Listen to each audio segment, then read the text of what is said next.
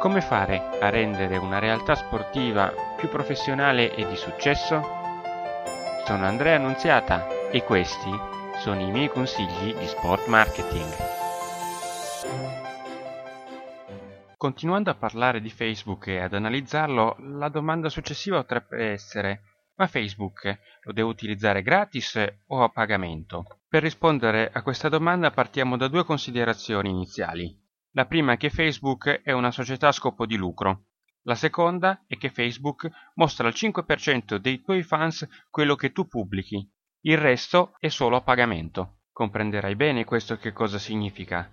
Se sei su Facebook per gioco è gratis, ma se sei su Facebook perché sei una società sportiva che vuole fare le cose seriamente, allora devi spendere.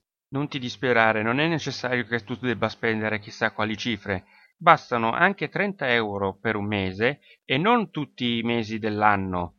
Nei picchi ad esempio di Natale e Pasqua, magari non pubblicare nulla, perché lì ti costerebbe di più andare a pubblicare. Concentrati invece all'inizio dei corsi dei ragazzi, per le partite dei campionato più importanti, per eventi che ritieni realmente interessanti per te o per i tuoi sponsor. Fare la differenza costa, ma non significa che alla fine tu non abbia dei risultati interessanti.